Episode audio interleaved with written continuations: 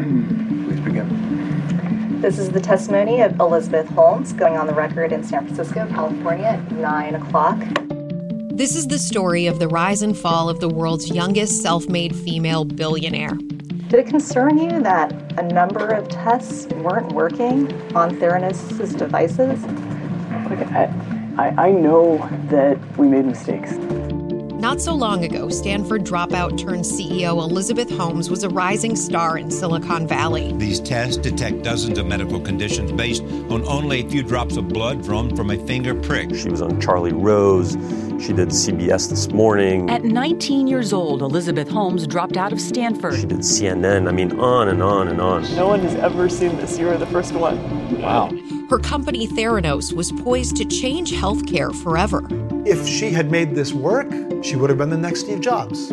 But today, Elizabeth Holmes is under criminal indictment. She pleaded not guilty, but she's facing up to 20 years in prison if convicted. So, how did it happen? It's a story of greed, and it's a story of incredible deception.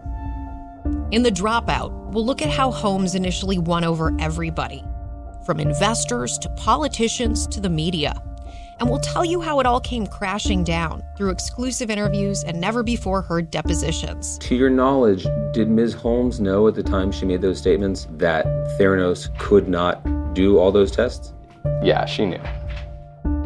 I'm Rebecca Jarvis. I've been covering business for more than a decade, from the housing collapse to the fall of Bear Stearns to the Bernie Madoff scandal.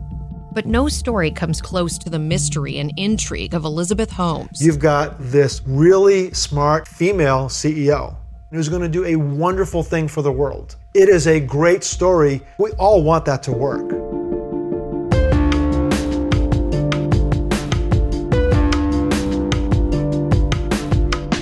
Subscribe to The Dropout wherever you get your podcasts.